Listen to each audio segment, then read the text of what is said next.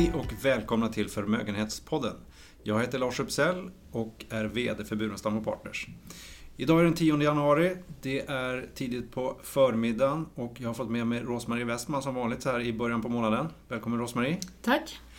Du, eh, nu är vi i början av 2019 så vi kan väl börja med att blicka tillbaka lite grann på 2018. Eh, hur skulle du vilja kommentera det året? Det var ett väldigt tufft år för många tillgångslag och inte minst då Börserna, Och eh, om vi från, bortser från Brasilien och Moskva som var faktiskt eh, positiva så var det mesta negativt. Och eh, om vi i lokala valutor tittar först, då var USA och Sverige ner minus 5. Eh, och emerging markets som helhet och Europa var ner minus 10.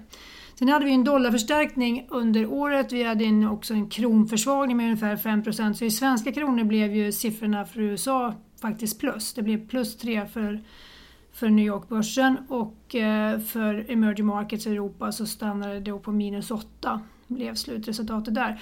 Tittar vi på eh, räntesidan istället, då har vi ju en räntemiljö eh, som förstås räntan gick ner då eh, från det att börsoron började någon gång i oktober.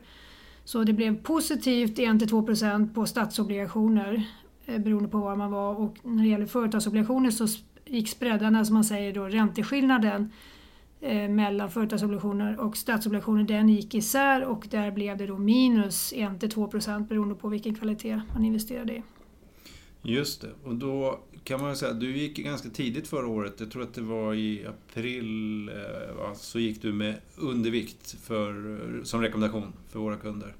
Eh, och eh, då kom väl, det tog ett tag innan det blev verklighet. För det, det, du såg då, om jag minns rätt, var väl att det var ganska mycket risker som dök upp på marknaden, men, men aktiekurserna tog liksom inte hänsyn till de riskerna som du såg. Mm. Kan du kommentera det? Var, var, ja, var det de som slog in sen?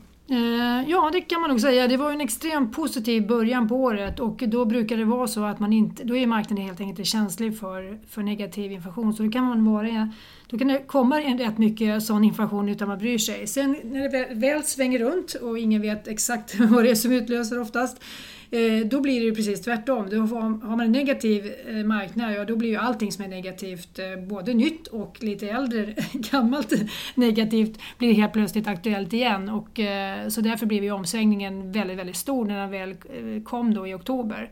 Men det, du har ju helt rätt i det att det, vissa av de här inflationen som man handlade på fram i oktober, den hade funnits i marknaden ganska lång tid och bland annat den här handelstvisten mellan Kina och USA. Mm. Men om vi blickar in nu då på 2019 med, med historiken. Undervikten eh, ligger kvar, men hur ser du på 2019 och hur kan det året bli tror du?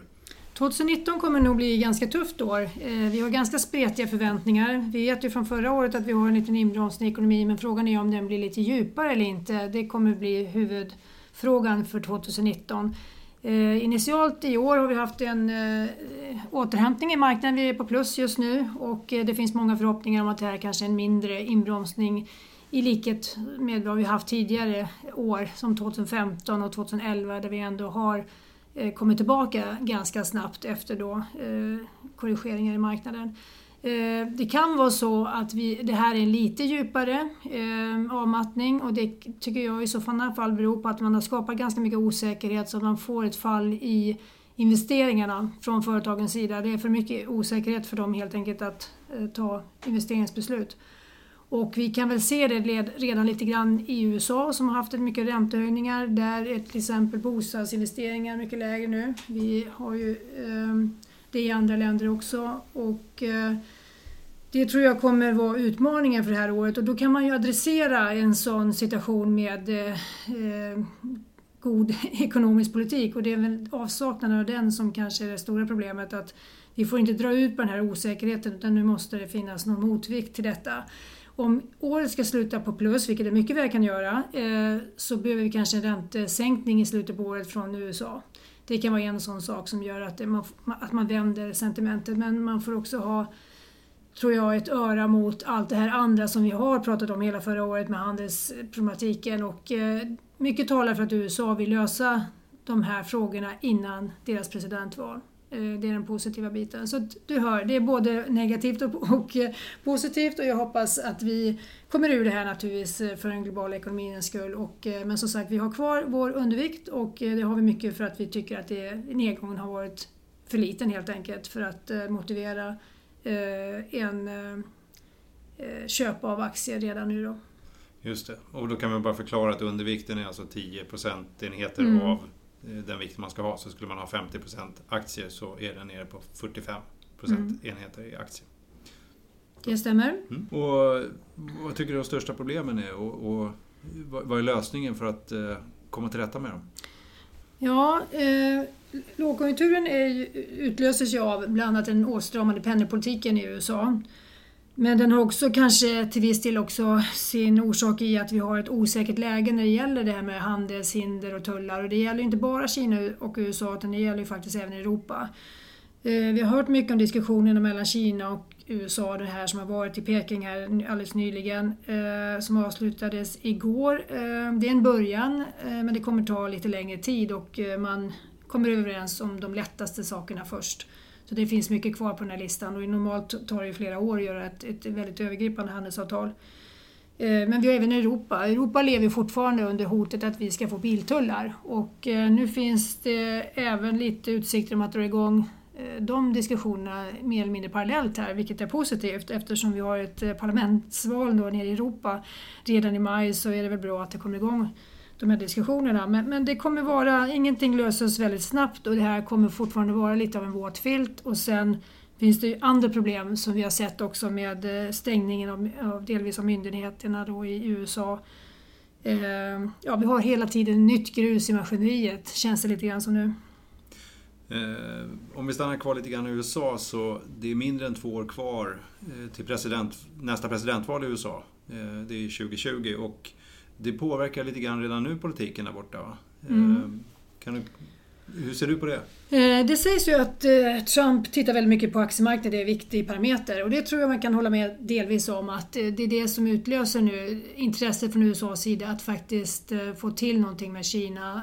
Det, ligger, det hade kanske inte blivit så snabbt om inte det hade funnits de krafterna på marknadssidan här med börsraset. Så det har tryckt på.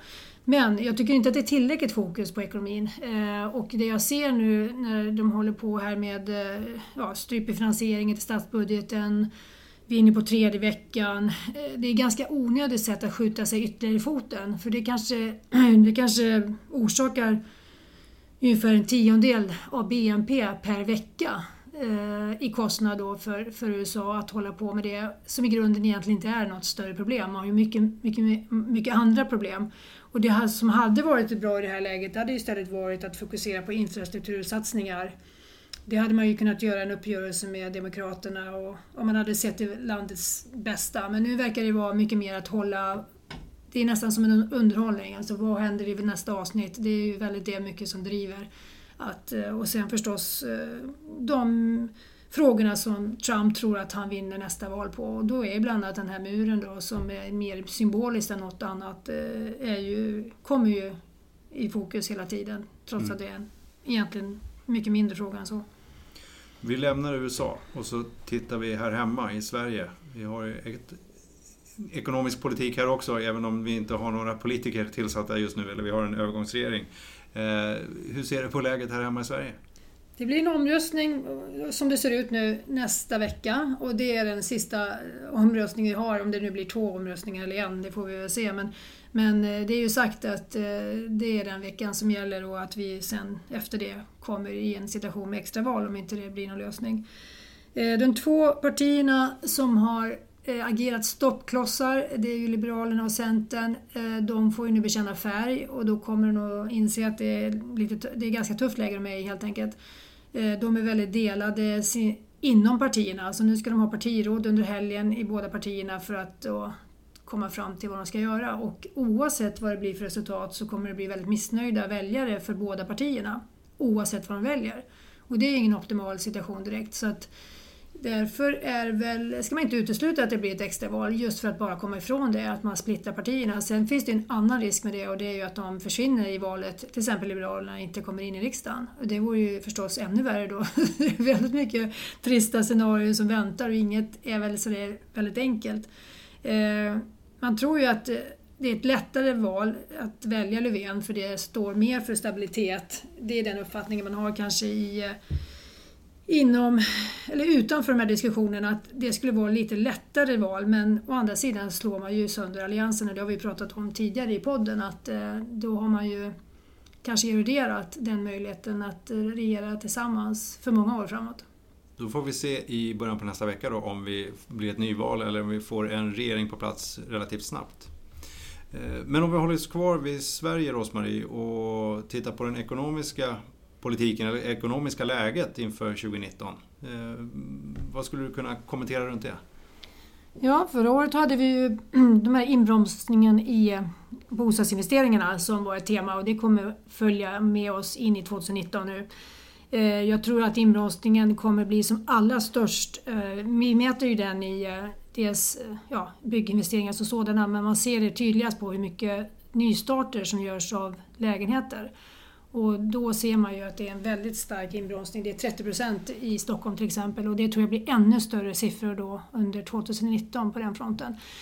Ehm, om priserna fortsätter falla, de har stabiliserats under 2017, om vi skulle få, förlåt 18, om vi skulle få en ytterligare eh, fall i bostadspriserna, det går inte att utesluta på något sätt. Får vi det, då tror jag också att det kommer slå mer på konsumtionen. Så vi har ju Tillväxten för 2018 för Sveriges del hamnar sannolikt över 2% ungefär som förväntat och eh, för i år kan det bli 1,5% eller lägre. Det tror jag kommer kännas mer som en lågkonjunktur och det har vi inte haft på ganska länge nu i Sverige. Så jag är ganska så tveksam till, eh, alltså jag tror att det blir lite tuffare. Sen har vi ju vissa korrigeringar redan som har tagit hänsyn till det på börsen. Alla sektorer som är påverkade av detta har vi mer eller mindre tagit höjd för det här, ska jag säga, även om inte det är fullt ut. Men vi, vi ser en differentiering som, som speglar detta på börsen. Så börsen speglar ju mer våra industriföretag som är export, exportrelaterade. Eh, men lite tuffare år för Sverige, det är vad jag ser framför mig 2019. Tack Rosmarie. Du, eh, jag ska passa på också att tipsa er kunder som lyssnar där ute och som är intresserade av ekonomi att eh, ni naturligtvis har möjlighet att eh, få med Rosmarie på ett kundmöte. Prata bara med er rådgivare så ser han eller hon till att Rosmarie dyker upp på nästa kundmöte. Eh, med det så återstår inte mer än att tacka er lyssnare för att ni har lyssnat. Och eh, jag vill återigen påminna om möjligheten att prenumerera på vårt nyhetsbrev. Och det gör ni lättast genom att gå in på burenstam.se och bevara och utveckla. Tack för att ni har lyssnat.